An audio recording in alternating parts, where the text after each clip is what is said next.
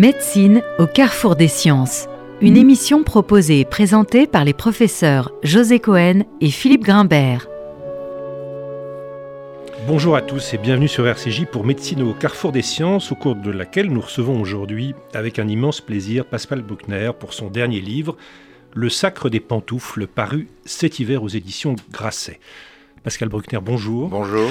Alors pour les rares auditeurs qui ne vous connaissent pas, je rappelle que vous êtes romancier, essayiste, vous avez publié une trentaine d'ouvrages dont certains ont remporté le, prix Médicis de l'essai pour La tentation de l'innocence, le prix Montaigne pour La tyrannie de la pénitence ou le prix Renaudot pour Les voleurs de beauté. Vous êtes membre de l'Académie Goncourt et votre œuvre est traduite dans une trentaine de pays.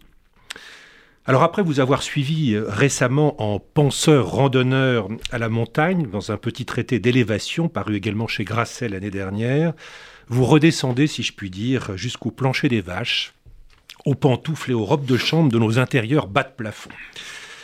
Il faut écrire pour son époque, disait Jean-Paul Sartre, mais cela ne signifie pas qu'il faille s'enfermer en elle.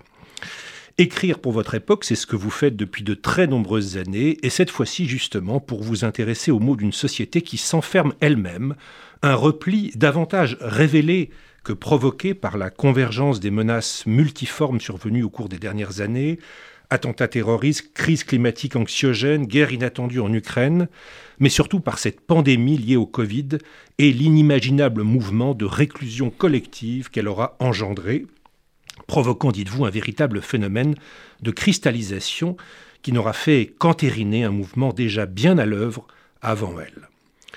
Renoncer au monde, donc pour rester chez soi, vous nous proposez dans ce sacre de la pantoufle de sonder les racines historiques et philosophiques du renoncement, dont les récents confinements ne sont que long prolongement, et non sans avoir préalablement fustigé le développement d'une société du loisir connectée à tout craint l'homme moderne a choisi un autoconfinement salutaire, la tyrannie sédentaire après la tyrannie sanitaire, dites-vous, et la méfiance envers tout vagabondage.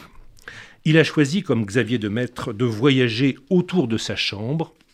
Voilà donc la destinée de ces jusqu'aux boutistes de l'insignifiance, chantre d'une banalité que notre modernité aura mise à nu et mise à l'os, comme vous dites. Alors au-delà de ce constat actuel amer, cet essai nous replonge aussi dans le passé en retraçant l'introduction de la banalité et la vie quotidienne dans les arts, dans la peinture notamment. Vous retracez aussi l'émergence et l'évolution du concept d'intimité avec des illustrations historiques très intrigantes qui vont bien sûr de l'indémodable allégorie de la caverne de Platon, remodelée à la lumière de l'enfermement et du repli sur soi, à l'extase de la vie monastique. Mais votre première référence, cher Pascal Brunner, c'est Oblomov, Oblomov, donc le personnage du roman éponyme de l'écrivain russe Ivan Goncharov, écrit en 1859, un homme fatigué de tout, par principe, accablé de pressions insignifiantes et débordé par des activités minuscules qui décident de faire du sommeil, de la paresse et du renoncement le but de sa vie. Alors, d'ailleurs, avec cette référence, je pensais aussi à un, livre de Cossery qui s'appelle Les fainéants de la vallée du Nil. Je ne sais pas si vous connaissez ce livre. des personnages qui, font de la sieste leur activité principale. Alors, vous décelez donc dans ce roman, euh, Oblomov, une allégorie des temps modernes, à ceci près qu'il s'agit du destin singulier d'un aristocrate. Et je me demandais si euh, est-ce que c'est une sorte de massification ou de démocratisation de cette tendance à laquelle nous sommes confrontés aujourd'hui, Pascal Bruckner? Oui, alors Oblomov, c'est un haut de la région de Saint-Pétersbourg qui possède un petit domaine. Il n'est pas très riche, mais enfin, il a quand même euh, des biens. Et son malheur à lui, c'est qu'il a été trop choyé par ses parents et qu'il ne peut pas euh, se lever le matin. Le simple geste de sortir de son lit, de s'habiller, lui coûte énormément. Donc c'est son domestique qui vient le tirer du lit. Mais le domestique est aussi paresseux que lui. Et, euh, et Oblomov souffre de l'impossibilité d'être être est un tel fardeau, un tel poids que euh, il doit s'y reprendre à plusieurs fois. Et par exemple, une tâche aussi simple qu'écrire une lettre lui prend à peu près 15 jours. Et donc, quand il, euh, il est jeune, quand le livre commence, il doit avoir euh, pas loin de la trentaine. Et quand il s'agit de s'engager dans une vie affective avec la belle Olga que lui présente un ami d'origine allemande, Stolz, eh bien, c'est la, c'est la fin pour lui de toutes les, espérances, puisque le s'habiller, sortir avec elle, euh, lui coûte énormément. Et même s'il tombe amoureux, euh, le, travail de cette jeune femme, c'est simplement de l'empêcher de s'allonger pour faire la sieste. Que dès qu'il voit un banc ou un, sofa, il, se couche et il dort. Et certains jours, il se lève à 4 heures l'après-midi en se disant, bon, de toute façon, il est trop tard, je me rendors, la journée est finie. Donc c'est une, alors c'est une illustration de l'âme russe. Euh, Lénine disait que euh, Oblomov est tout ce qu'il détestait chez les Russes, mais en réalité, on peut l'étendre évidemment à beaucoup d'autres phénomènes. Euh, et, j'ai eu l'impression que Oblomov résumait un peu notre condition pendant le, confinement, puisque nous avons été, nous avons vu une France en pyjama et en tongs parader sur les écrans pendant plusieurs mois. Et on peut se demander si véritablement cet état-là est terminé ou si au contraire le confinement est la matrice de ce qui se passe aujourd'hui, c'est-à-dire effectivement une partie de la population, pas toute évidemment, une partie de la population qui a envie de se mettre en retrait. Et quel meilleur retrait que de rester chez soi, euh, puisque par ailleurs c'est un chez soi magnifié, embelli par euh, euh, la révolution numérique, par les réseaux sociaux, par les écrans. et donc le monde a non plus besoin du monde puisque le monde vient chez nous et que par ailleurs, on peut tout se faire livrer à domicile.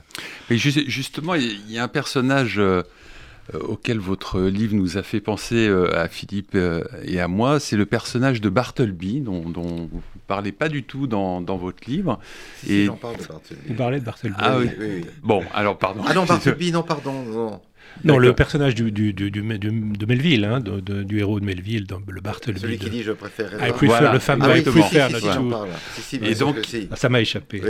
et, et, en fait, euh, est-ce que vous n'arrivez pas à voir dans euh, ce, ce, cette attitude d'enfermement de, volontaire, comme vous dites, une sorte de contestation qui pourrait être louable face au néolibéralisme, face à la Startup Nation. Euh, est-ce qu'on ne peut pas voir dans ce mouvement-là quelque chose de cet ordre? Alors il y a plusieurs raisons à cette attitude. Vous l'avez dit tout à l'heure, il y a la... Il y, a les attentats de, 2001 qui ont donc donné une sorte de départ à une série d'attaques terroristes. Il y a le réchauffement climatique, il y a la guerre, il y a les pandémies, il y a le sentiment d'un monde qu'on n'arrive plus à maîtriser. Tout ça nous pousse évidemment à, une certaine frilosité. Et puis, je relis ce, mouvement à une tradition euh, littérairo-artistique qui est née juste avant la Révolution avec le voyage autour de ma chambre de Xavier de Maistre, et alors qui affecte un certain nombre d'auteurs, comme euh, euh, il y a de Maistre, il y a le journal d'Amiens, il y a Bartleby de Melville, que je cite aussi, le bureaucrate qui finalement s'éteint tout doucement dans son poste. Puis après, il y a Kafka, et ça peut aller jusqu'à la nausée de Sartre, et même jusqu'au personnage de Welbeck aujourd'hui, qui, euh, qui cherche une existence à basse altitude. Il, euh, ce qui est intéressant dans ce mouvement, qui ne, s'est jamais revendiqué comme tel, c'est que euh, après la Révolution française, il y a en quelque sorte deux grandes tendances. Il y a ceux qui épousent le, changement industriel, et ça va devenir les, la bourgeoisie, les marchands, les commerçants, les entrepreneurs, et donc pour qui euh, le temps va devenir de l'argent, et c'est le, ce qu'on va appeler l'exploitation de l'homme par l'homme, enfin disons que c'est la, c'est, la naissance du capitalisme, ou plutôt sa consécration. Donc il là donnerait beaucoup de mouvements si je comprends bien votre... Euh, beaucoup de mouvements, euh, et puis un temps euh, dirigé vers, vers l'avenir, vers la, construction d'un monde nouveau. Et en face, il y a les rebelles. Et dans les rebelles, il y a deux camps. Il y a le camp révolutionnaire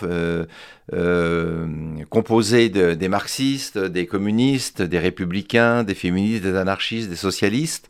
Et puis, il y a, aussi les artistes donc ceux qui refusent l'ordre bourgeois.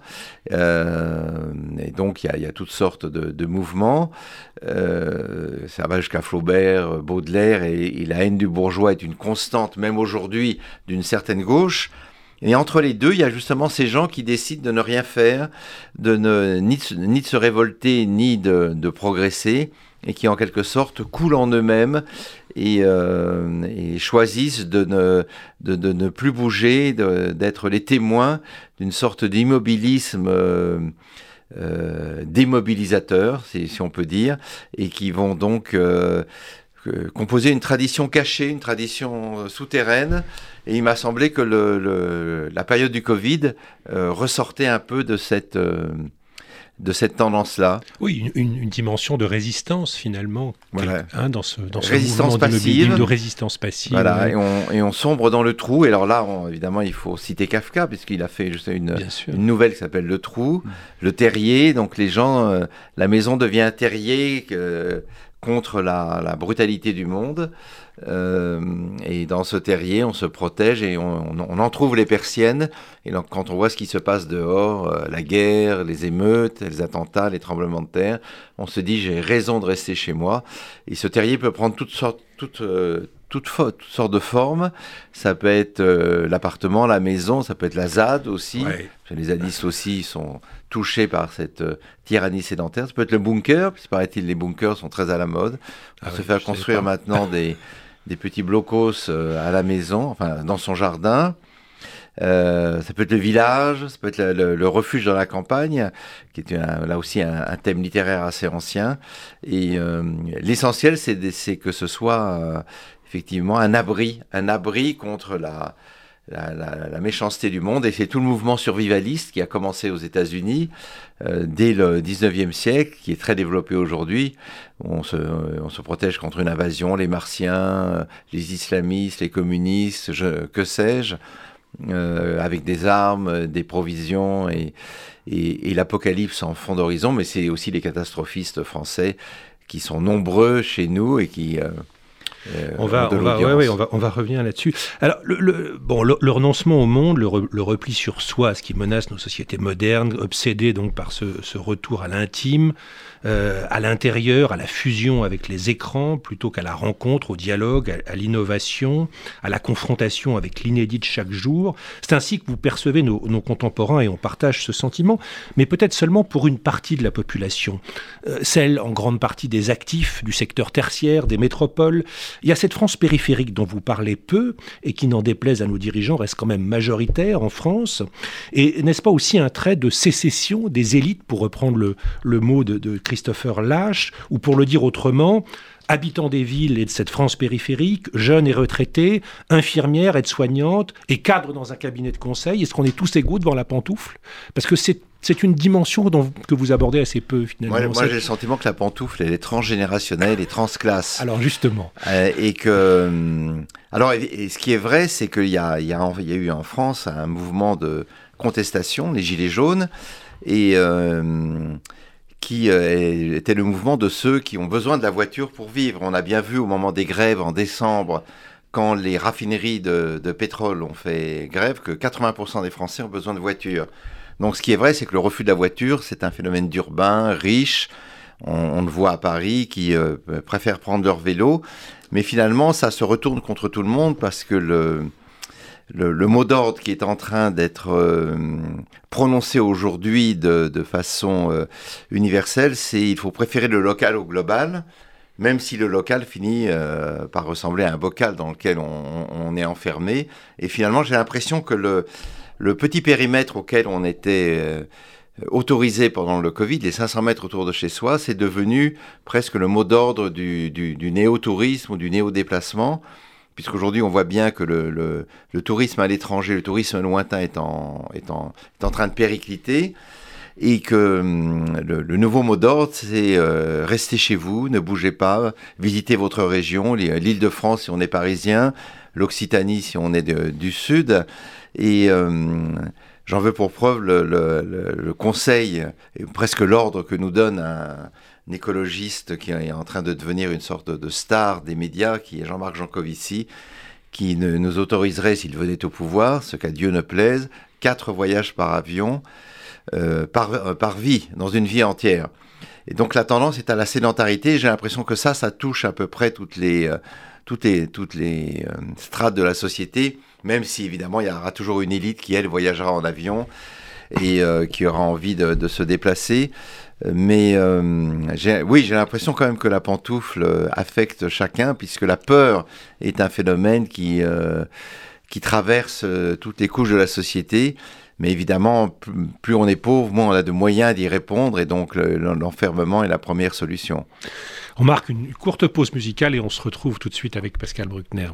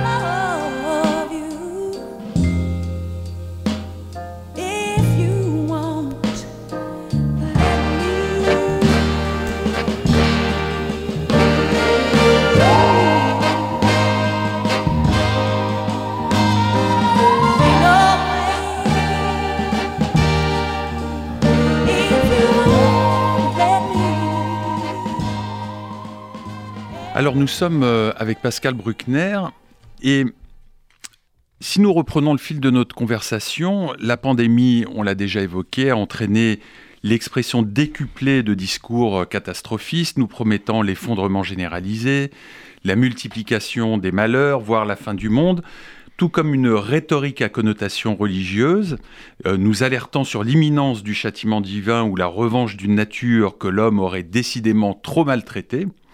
On pense à la phrase de Woody Allen la vie se divise en deux catégories, l'horreur et le malheur.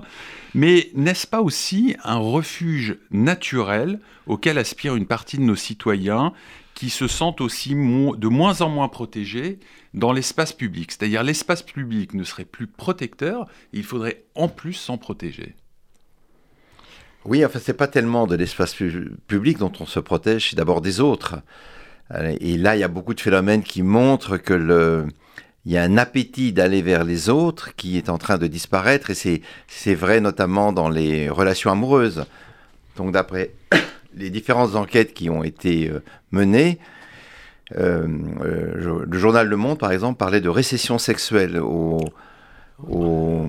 à l'automne dernier. Ce, terme est quand même étrange, hein, parce que récession, ça affecte l'économie, mais ça veut dire qu'effectivement, le, mouvement de, découverte de l'autre est en train de tomber. Les jeunes générations apparemment ont une libido en, berne, ou en tout cas une libido qui se méfie. Alors il y a plusieurs euh, causes à cela. Évidemment que le, le, Covid, au contraire du sida, s'attrape par simple contact. Un baiser, vous pouvez être euh, affecté, même si aujourd'hui il est, il est lui aussi en recul, ce dont il faut se féliciter.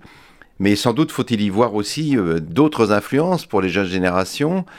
Euh, je pointerais, moi, la, la, la, pornographie euh, comme maîtresse d'école des, des, des, adolescents, même des préadolescents, ce qui, à mon avis, n'est pas la meilleure formule pour les initier aux beautés de l'amour.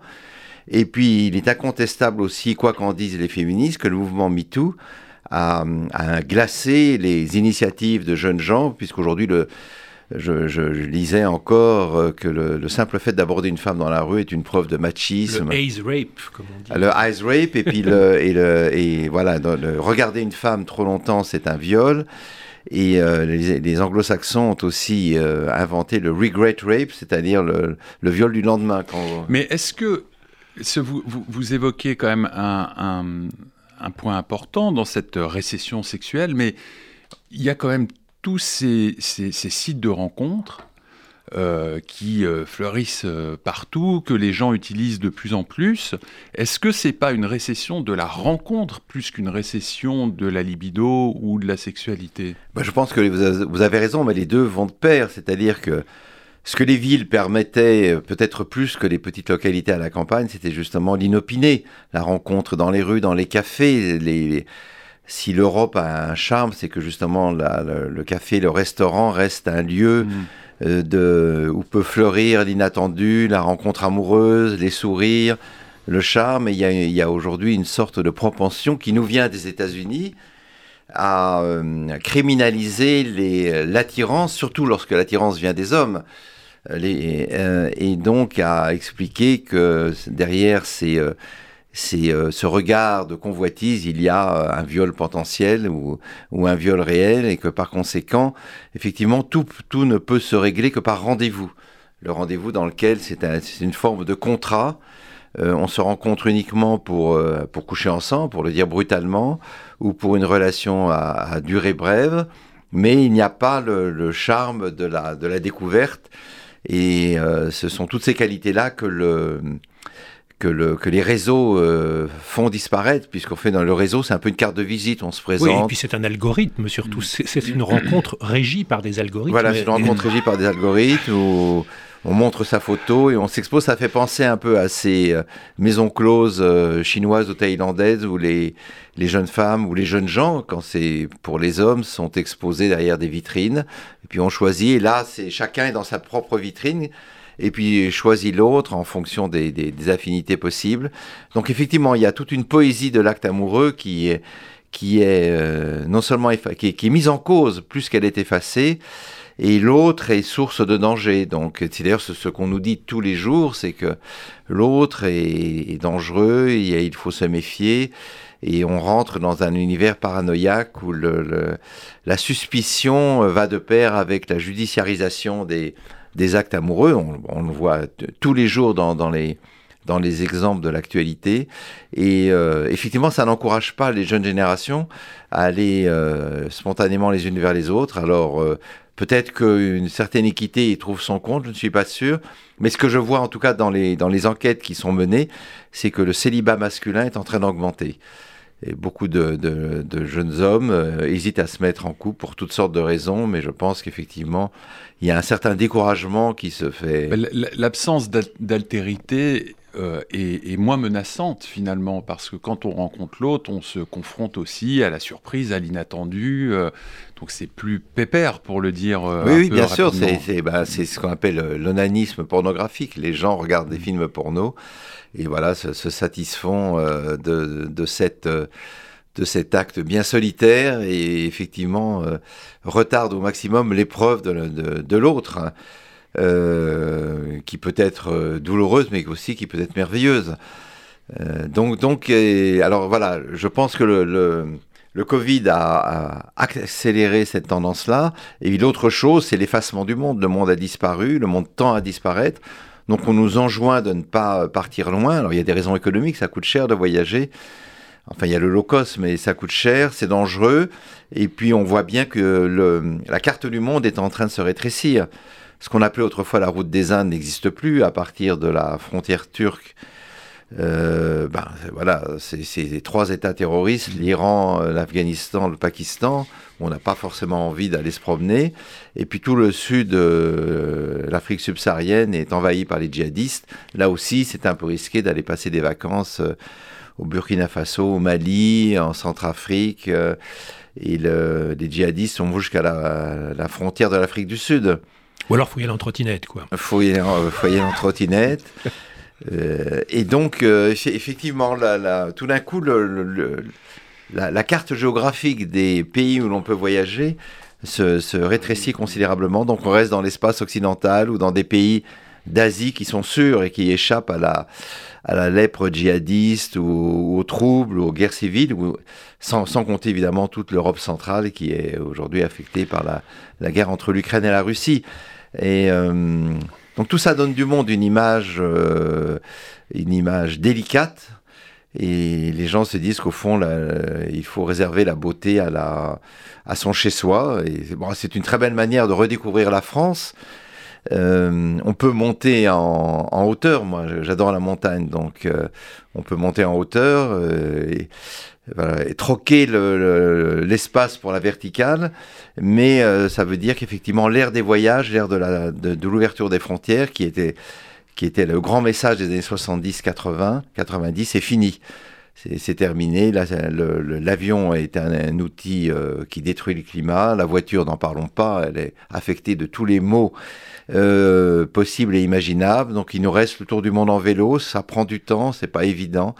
Ça se fait, mais enfin c'est là aussi c'est fait. Si on a une famille et qu'on doit travailler, ça n'est pas véritablement le moyen. Et ça se fait pas à tous les âges. Et ça ne se fait pas à tous les âges. Ou, alors on regarde ça sur YouTube, quoi. Alors euh. voilà, à partir de, 40-50 ans, il est plus difficile d'avoir les mollets. Euh, entraînés pour traverser le désert de Gobi ou ou d'Atacama au Chili. Donc, euh, non, non, il y a, véritablement un rétrécissement du, monde et des perspectives qui, euh, va de pair avec un rétrécissement du cerveau. Il y a qu'à voir la réflexion développée par euh, nos amis les Verts pour se rendre compte qu'effectivement, ils ne nous offrent pas un, avenir très rose. Oui, vous, vous, dites le, le Covid nous a libérés de la liberté comme idéal. C'est une, une, une, jolie phrase. En, même temps, on a l'impression que euh, il y a une, euh, voilà, on a une tolérance hein, à, la, à, la, privation de nos libertés sous l'empire d'une administration d'ailleurs extrêmement stimulée, peut-être par par cette demande, comme si il y avait une demande de normes une, forte réclamation de cette restriction des, libertés collectives. Vous avez ce sentiment aussi Oui, euh c'est-à-dire qu'on vit depuis 23 euh, ans maintenant sous le règne de la peur. Alors la, peur est multiple, mais euh, elle, est, elle, est protéiforme et, elle se nourrit de tous les événements de l'actualité. Euh, alors évidemment l'été c'est le réchauffement climatique, les incendies, les feux de forêt. Là ce matin j'entendais la radio, c'est le manque de, pluie. Donc chaque jour alimente un peu plus ce discours alarmiste. Les attentats bien sûr qui ne cessent pas euh, et tous les événements un peu tragiques. Et donc cette peur fait que l'individu a besoin d'être protégé. Et ce besoin de protection effectivement s'enracine dans une une sorte de, souci tatillon de, la norme, comme vous disiez, et c'est vrai que les, L'État français s'est distingué, c'est pas le pire, hein. la Chine était, a été bien pire et d'autres, mais par une sorte de subtilité courtelinesque pendant le, le confinement, où euh, on, se, on, a oublié parce que c'est tout proche, mais qu'il fallait chaque jour euh, remplir un formulaire et pour dire sortir. pour, sortir, pourquoi on sortait, dans quel but, combien de temps, dans quel périmètre, et euh, on a tous été verbalisés, contrôlés par la marée chaussée dès qu'on dépassait un certain, un certain cadre et on a parcouru son quartier où euh, jusqu'à la nausée. Et dans les, dans les Alpes, par exemple, euh, j'ai des amis qui ont été euh, verbalisés par hélicoptère parce qu'ils faisaient de l'escalade ou de l'alpinisme dans le massif du Mont Blanc et on, les a, on leur a ordonné de redescendre. Donc tout ça n'avait évidemment aucune raison. aucun sens. Aucun sens médical. Mais la loi, c'est la loi, et, la règle rassure. La, la, règle nous entrave, elle nous rassure aussi. C'est là, c'est là où elle est perverse, et donc on s'habitue à vivre avec. Et quand elle vient à manquer, on s'en forge de nouvelles. C'est alors, quand on est chez soi, c'est la trajectoire de l'obsessionnel qui euh, euh, a, des rituels quotidiens pour remplir son emploi du temps. Mais quand ça, ça s'étend à la société tout entière, ça devient évidemment une, une névrose de masse. Oui, alors vous, évoquiez tout à l'heure euh, Flaubert, et dont vous faites un usage assez, euh, assez novateur, je dois dire, avec cette civilisation de la, connexion, nos, nos, addictions aux écrans, euh, ce trop-plein de vide, ce simulacre de réalité, dites-vous, c'est l'écran qui fait écran au monde. Euh, et bien sûr, vous avez euh, la justesse de préciser à quel point cette expérience est source de déception continue. C'est le fameux, dites-vous, bovarisme du portable. J'ai trouvé ça très, très élégant, cette euh, manière dont vous parlez si bien, Pascal Bruckner, c'est-à-dire cette expérience permanente de la frustration et, de la perspective qui sont presque contiguës l'une à l'autre en permanence.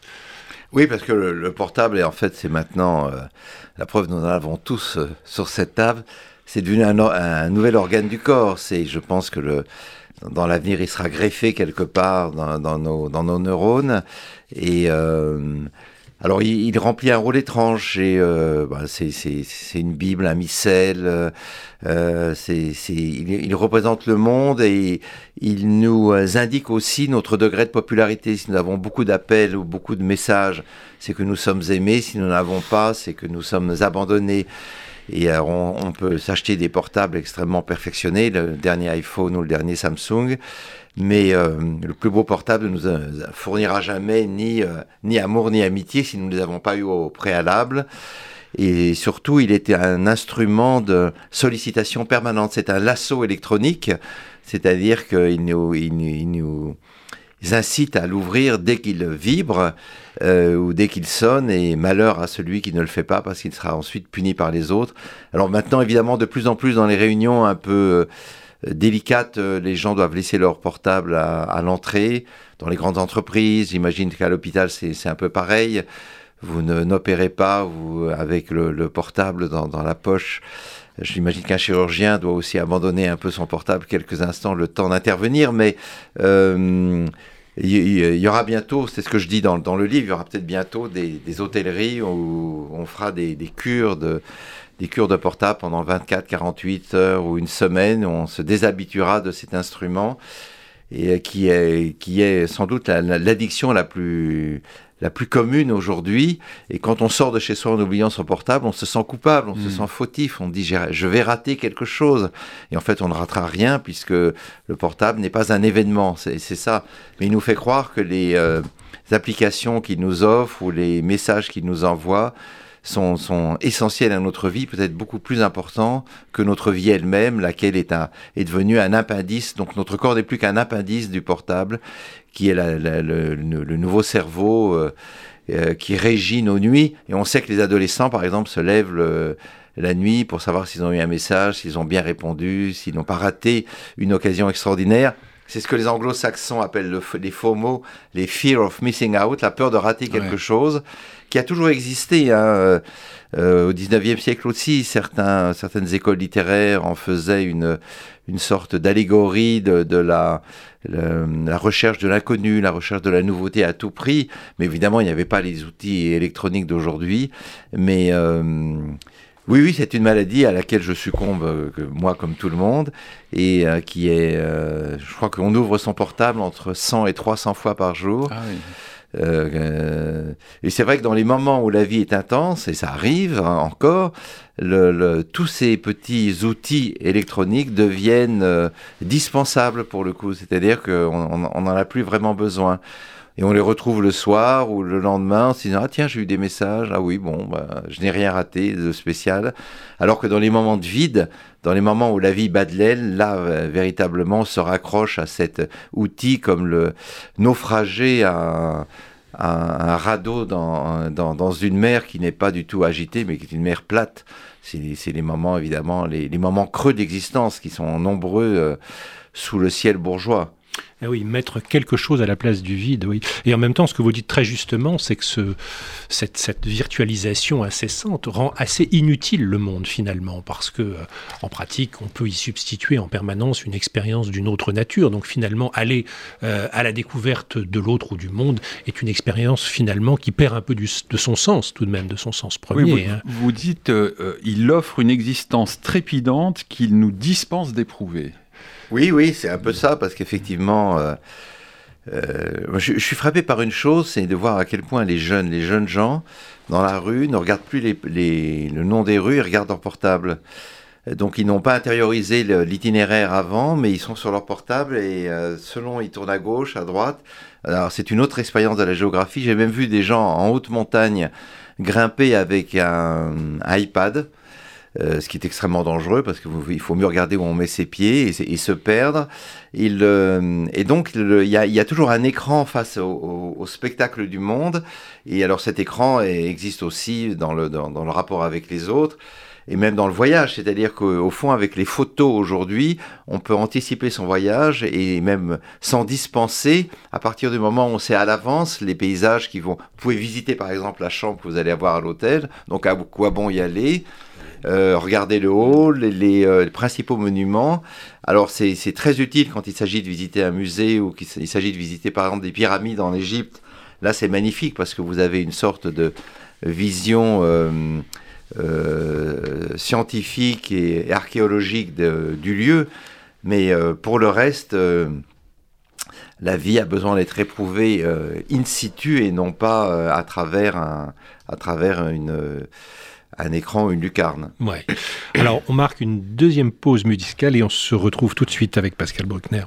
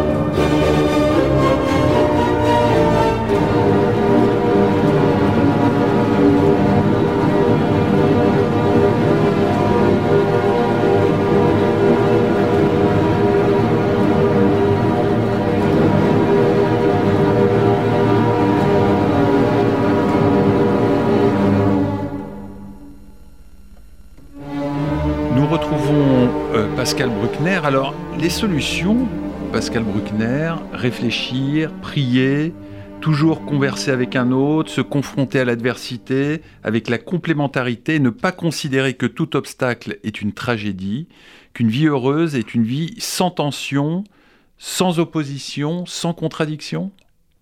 Oui, alors je, remarque une chose, c'est que tous ces instruments électroniques, on nous promettait au début du siècle le, un forum mondial de, l'Internet, on prétendait que euh, le web allait euh, détruire tous les obstacles entre les hommes et que nous allions pouvoir nous adresser les uns aux autres de l'Antarctique à la, Terre de Feu, et que ce serait en quelque sorte la fin des cloisonnements traditionnels.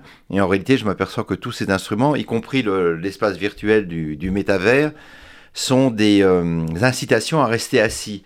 Et je, pense que pour un, alors peut-être pour un médecin, pour un anthropologue, il y aurait, il y aurait une étude intéressante à faire sur le, le, la morphologie de, de, nos, de nos ados depuis la Seconde Guerre mondiale il y a, les dessins de Cabu, euh, le Grand Duduche, il y a les, dessins de Claire Bretéché aussi avec les frustrés qui montraient des. Alors Cabu, c'est donc c'est l'ado qui a poussé trop vite et qui est incapable de se tenir debout, qui souffre de scoliose éternelle et même de scoliose cérébrale, puisqu'il n'arrive pas véritablement à, articuler les mots.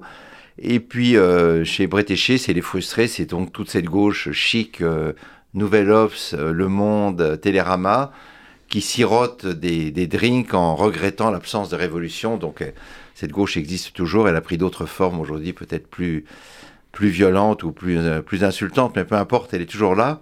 Mais je remarque que le métavers, c'est euh, aussi une incitation à ne pas bouger de chez soi. C'est ces jeunes adolescents japonais, les ikikimori, qui s'enferment chez eux face à des écrans et qu'on nourrit par des plateaux sous une porte et qui deviennent là aussi les créatures de leur, euh, de leur lucarne, de leur, euh, de, l'immense cerveau euh, artificiel de l'Internet et ils ne veulent plus sortir parce que le, pour eux, le monde n'a plus d'intérêt. Oui, avec la possibilité même de se représenter soi-même dans l'écran en interconnexion avec les autres. Il y a, il y a une dimension qui est, qui est totalement effrayante. Oui, il y a une dimension de jeu. Vous avez votre avatar. Mm. Et donc, avec votre avatar, vous pouvez vous inventer un destin que vous ne vivrez jamais. Vous pouvez devenir un criminel, vous pouvez devenir un tueur. Vous pouvez euh, aussi... Euh, alors, il y, a, il y, a, maintenant une dimension juridique, puisque les, les, avocats se demandent si on peut poursuivre un homme qui a violé une femme dans le... Hmm. Dans le métavers. Dans le métavers. Est-ce qu'il il est susceptible d'être traîné dans les tribunaux? Alors, c'est surtout un espace commercial. Hein. Vous pouvez conduire de belles voitures. Euh, habiter un appartement que vous ne pourrez jamais vous payer dans le monde réel. Mais il y a déjà toutes sortes de séries euh, pour, euh, pour illustrer ce, type d'aventure qui, qui, au final, est assez pauvre, puisque il y avait une illustration de ça dans les années 70, c'était Barbarella de Vadim avec Jane Fonda, où les gens faisaient l'amour. le chacun en se touchant les doigts de l'autre ah côté d'une cloison. Alors aujourd'hui, il y a des, capteurs sensoriels. Donc on peut imaginer que tout ça, euh, évidemment, va faire la fortune de quelques fabricants. Mais c'est un, espace, euh, euh, c'est une sorte de nouvelle galerie artistique moderne aussi. Hein. On y expose des œuvres artistiques oui, oui, bien sûr. qu'on peut acheter un, en exemplaire unique. bien sûr. Oui, oui, c'est exactement, voilà. Il y, a, il y a toutes sortes de choses. Pour l'instant, ça ne marche pas très bien, en tout cas pour euh, Mark Zuckerberg, mais enfin on peut imaginer que ça va se développer. Euh, on peut faire aussi des simulations d'intervention chirurgicale pour, euh, pour les médecins. Enfin, on peut faire toutes sortes de choses, mais ça ne remplacera jamais un événement vécu, ça ne remplacera jamais un effort accompli. Et, donc, on a l'impression que l'homme contemporain est en permanence tiraillé entre deux tendances. La tendance à éprouver son corps, c'est le, développement de la, de, bah, du jogging, euh, des, du, fitness, de, tous ces gens qui veulent absolument euh, euh, échapper à l'obésité, à, à, la malbouffe, aux, aux maladies de la sédentarité.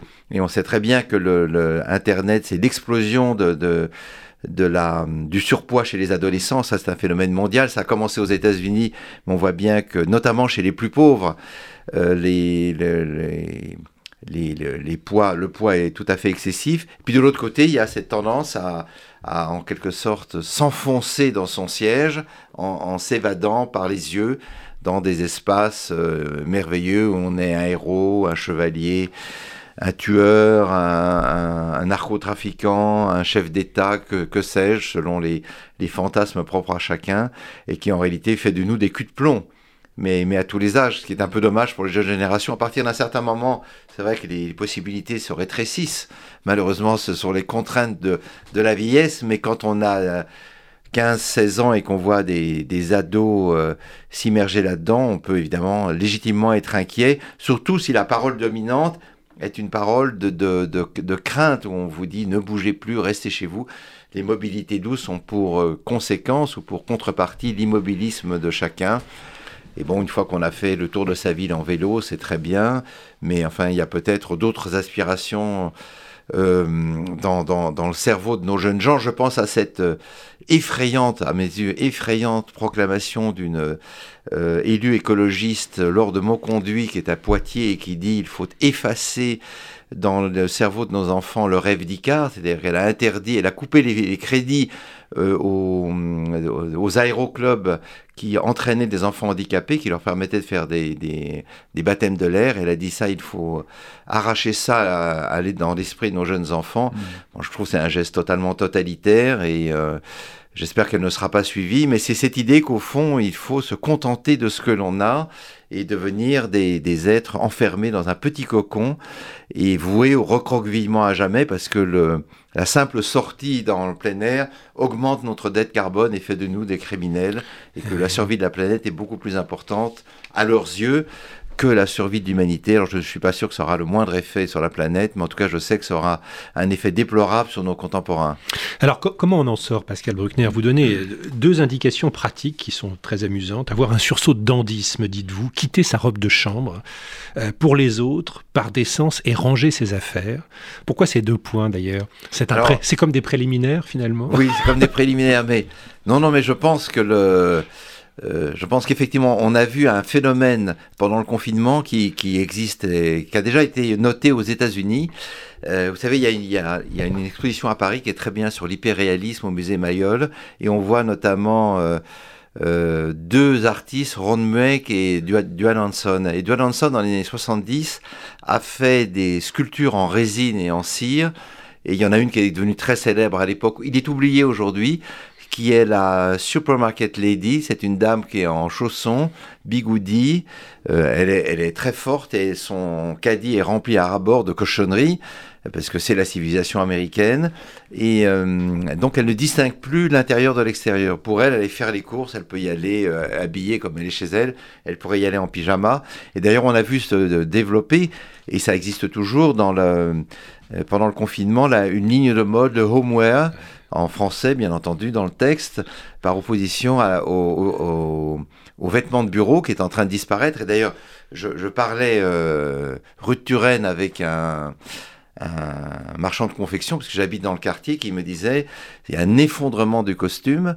Les gens n'achètent plus de costumes que pour les mariages et les enterrements, parce que maintenant ils travaillent chez eux et qu'ils n'ont pas besoin évidemment de se une explosion des pyjamas. Une explosion des pyjamas, alors des pyjamas chics des pyjamas chics, des charentaises de luxe. Euh, il y a une marque qui a très bien compris ça, c'est le slip français qui là aussi qui ne se contente pas des sous-vêtements mais qui fait toute une gamme de, vêtements à l'intérieur et je pense qu'effectivement les, euh, les jeunes générations vont retrouver un souci de l'apparence puisqu'au fond s'habiller c'est une, certaine manière de sortir de soi euh, puisqu'au fond, le matin, on enfile ce qu'on a dès qu'on sort du lit.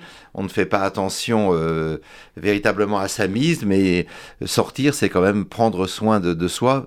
Et se montrer aux autres. Et se hein. montrer aux autres. Mais et effectivement, le dimanche matin, on remarque bien à Paris que les gens, euh, bon, ils, ils, ils, sont un peu négligés, donc ils vont acheter leur croissant en, en voilà, en savate. C'est Laurent Fabius qui avait initié ça. Hein. Je ne sais pas si vous vous souvenez, ah, ah quand il a été nommé euh, Premier ministre, il était tout jeune, il avait fait une mise en scène de lui. Euh, en chaussons, allant acheter les croissants pour oui, sa oui, famille. Mais comme vous dites, c'est une mise en scène, c'était pour avoir l'air de gauche, sans doute, à l'époque, parce qu'il habitait un magnifique appartement au, place, du Panthéon, qui n'est pas à la portée de tous. Mm.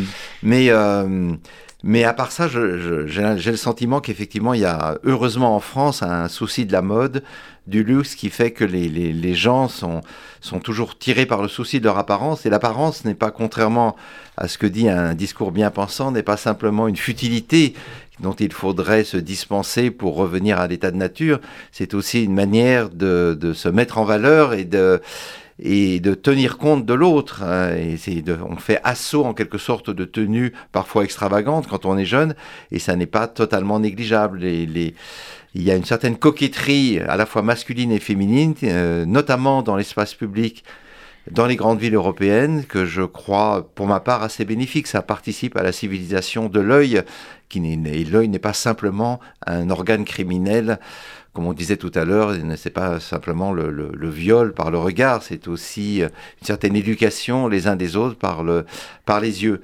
Et euh, donc voilà, c'est, je, me disais peut-être que le, ce dandisme-là sera le préalable au, goût de, de, ne pas s'enfermer à la maison. Et ranger sa chambre, dites-vous. oui, ranger sa chambre. Alors là, je pense que c'est, alors c'est une autre tendance. Euh, c'est, pour moi, le côté positif de du féminisme, c'est que les hommes ont appris à faire la cuisine de plus en plus, en tout cas ils apprennent. Euh, et euh, il y a aussi un autre aspect, car tout n'est pas mauvais évidemment dans, le monde d'aujourd'hui, c'est euh, ce qu'on voit dans les pays scandinaves, c'est-à-dire le goût du bricolage. Et vous savez qu'en Suède, par exemple, vous ne pouvez pas louer ou acheter un appartement si vous n'avez pas des talents en menuiserie, en maçonnerie. Et je trouve que c'est une très bonne chose que je remarque en vieillissant, que hum, j'ai appris à faire du repassage, je couds très mal, mais je me dis, je suis vraiment un handicapé du bricolage. Et je pense que pour les jeunes générations, euh, acquérir les talents de, des, euh, des, talents minimums en plomberie, en, en, maçonnerie, en électricité, ce serait au fond une, manière de, de, de, de, garder une certaine autonomie. évidemment, la cuisine en fait partie. Et j'ai beaucoup d'amis de mon âge qui sont des, des impotents complets, de, même de l'œuf à la coque, ils, ils, ne savent pas quoi en faire. Je, je trouve que c'est un rétrécissement. Donc en même temps que les femmes conquièrent l'espace public, ce qui est tout à fait normal, et deviennent euh, ministres, présidentes dans d'autres pays, euh, chefs d'entreprise, je pense qu'il n'est pas mauvais que l'homme, lui, euh, aussi conquiert l'espace domestique et devienne au moins maître chez lui, à défaut de l'être du monde extérieur. Et c'est voilà, c'est une tendance de récupération de, de, de, métiers ou de compétences dont nous étions dépossédés de par, voilà, de par les préjugés ou de par les modes de vie antérieurs. Oui, mais vous le dites très bien, tout ça, ce sont des préliminaires. Et ensuite, une fois qu'on a rangé sa chambre et qu'on s'est habillé, on sort et on rencontre les autres. Comment, comment vous imaginez euh, le, le, monde, le monde idéal de demain, Pascal Bruckner, qui justement essaierait de, sortir de la, de la tyrannie de la pantoufle et du... Et du, ah, le problème, c'est que ça n'est pas simplement la bonne volonté qui va nous tirer de la pantoufle, c'est l'état du monde. Et l'état du monde est extrêmement dangereux aujourd'hui. Nous sommes dans une économie de guerre et euh, si on prend l'exemple de la guerre en Ukraine, je ne suis pas sûr que les Français soumis à l'épreuve d'une guerre comme les Ukrainiens se seraient battus comme le font aujourd'hui les gens de l'Est qui ont une autre histoire, qui ont vécu dans l'espace post-soviétique, qui est un espace de violence depuis euh, plus d'un siècle. Et euh, euh, je, je, vois des jeunes générations qui sont très craintives, qui euh, regardent le moindre obstacle comme une montagne insurmontable, qui font l'éloge de la peur. J'entendais l'autre jour une jeune femme écologiste qui disait il faut avoir peur, la peur est bonne conseillère. Moi, je ne crois pas. Je pense qu'au contraire, la peur fait de nous des citoyens euh, amputés de leur liberté. Et oui, une, une, une, réhabilitation de l'effort, une réhabilitation de, de la... Hum, de l'endurance, de la douleur quand elle est librement choisie. Alors évidemment, la douleur est insupportable, mais la douleur qu'on s'inflige lors d'une euh, longue marche, lors d'une course, lors d'une euh, ascension, puisque j'en reviens toujours à mon hobby, je, suis désolé, mais euh, c'est une douleur volontaire et c'est une manière au fond de se dépasser. Un monde qui bannirait la douleur, la souffrance, l'effort au profit d'un hédonisme absolu serait un monde condamné à la disparition. Eh bien, merci pour cette euh, très agréable conversation, Pascal Bruckner. C'était Médecine au, Carrefour des Sciences. Euh, rendez-vous le mois prochain. Merci beaucoup. Merci beaucoup.